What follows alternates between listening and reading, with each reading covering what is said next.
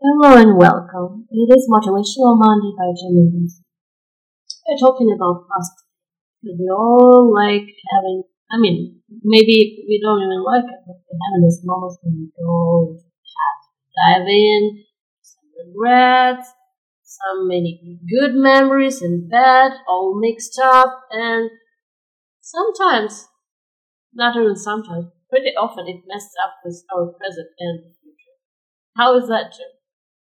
Yes, it does. You know, one of the famous Olympians, uh, Jackie Joyner Kersee, and I couldn't wait to watch her each time she performed years ago. She has a quote that is, uh, "It is better to look ahead and prepare than to look back and regret." And if you think about it, is that all of us naturally look back to happier times when we have our pictures on our table somewhere of our old yearbook or high school days or college days or days perhaps when a relationship was wonderful. It's okay to do that on occasion. But if that's our our guide our guidepost for how we're going to, how we're going to live the rest of our life is filled with regret, we'll never be able to place two feet firmly into the present and into the future.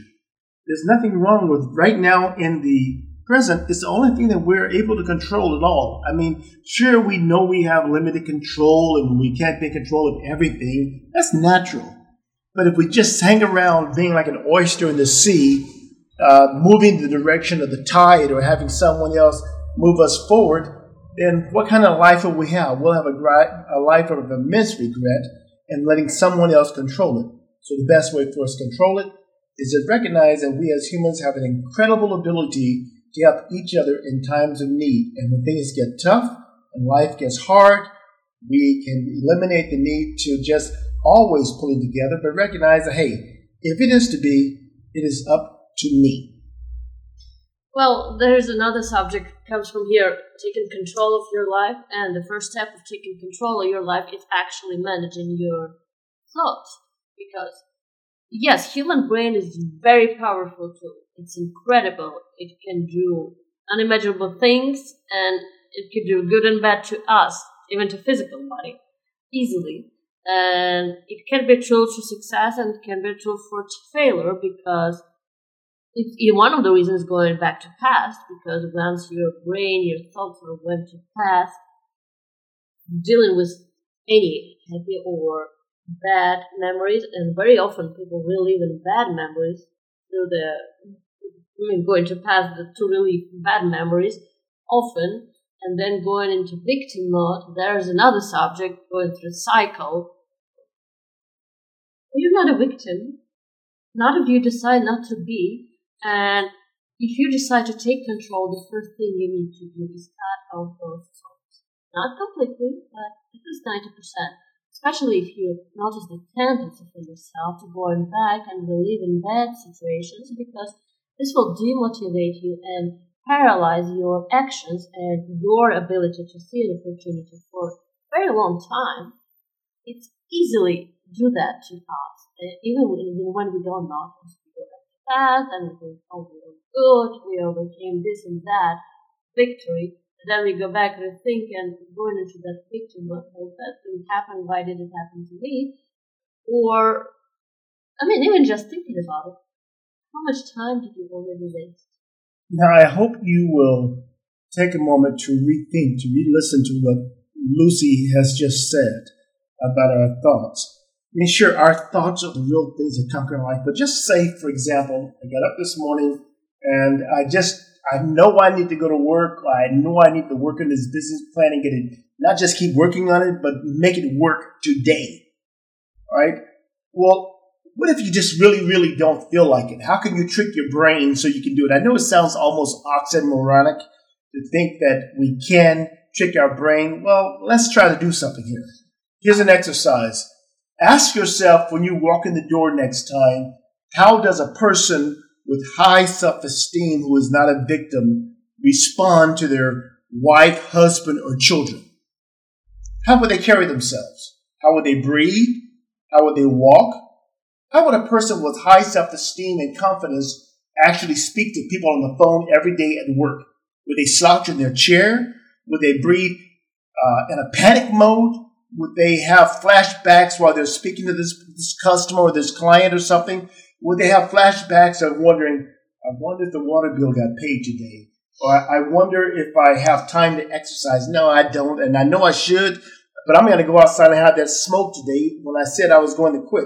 No, a person who has high self-esteem, who wants to have high self-esteem, a person who wants to be in a healthy relationship does not walk around or they don't sit in the chair slouching. They sit in the chair with confidence. When they're speaking on the telephone with someone, they're not speaking in a squeamish voice. They're speaking with absolute confidence like I am right now. Oh, oh, I don't know how bad things are going to be again tomorrow, or I don't know if I have the ability to do it. When they speak with their boss or their supervisor, how do you think they sit or walk in the desk? How do you think they ask for a raise at work? Well, you know, I'm probably not going to be getting this raise, but I want to ask, can I get this raise or can I get some time off, take my family on vacation in a couple of weeks? No, they walk in full of confidence, knowing that they expect it, they can get it, and they deserve it. If they don't feel like they deserve it, then what do they do? They act like it because when you act like it, guess what you're going to do? You're going to trick your brain into responding that you already have it. Exactly. There are many things that you can do, and tricking your brain, yeah, it's not science fiction, and it's not something extraordinary. It's something you can work on just by managing your thoughts, just by managing your behavior and your habits, because this what can you actually set for success. This can change your life dramatically. And I know we get skeptical before we try for the first time. We get skeptical here and things that, especially when it's called fake it till you make it. You don't have to fake it. You just need to behave and pose yourself as a success. You need to feel it before you get it. This is how it works. And you might not believe it, but I encourage you to start trying this week because I can promise you that it will change your life. If you haven't tried it before, you know, this is absolutely pivotal. This could be a life changing moment for you right now in your career. You can make, you can set it on fire and you can take off right now and the people begin to notice you as a person who is the leader who does not have a title. And you stand out and you get noticed. Change the way you sit at your desk and you'll change the way you speak and breathe. You'll have a newfound confidence that people want to be around you because they know that you're in it for everyone, not just yourself. In other words, get up and start doing something. Start changing your thinking, start changing your behavior and your habits, and you'll see how everything will start changing for you. Your dream career, your business success, everything will start coming in order. Not in a moment. Don't expect it's like, you know, immediate fix. No, you need to work on it. Work hard every day, not for a week, not for a month, maybe for a couple of months. It's, it's very individual depending on where you are right now. But we encourage you to do that this Don't put one negative thought in your mind. That's natural. What we want to do is change the habits and change the thoughts. You can do this. So this is your task for this week.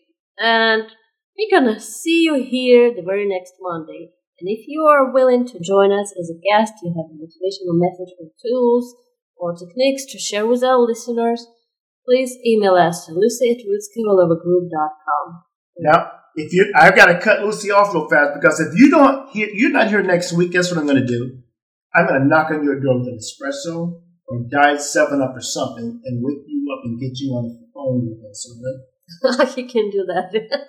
yes, I can. I'm all powerful. Sure. so we'll be here for you the next Monday. This is Motivational Monday by, by Jim, Jim, and Lucy. Lucy. Follow our podcast. And check out our website, jimandlucywoods.com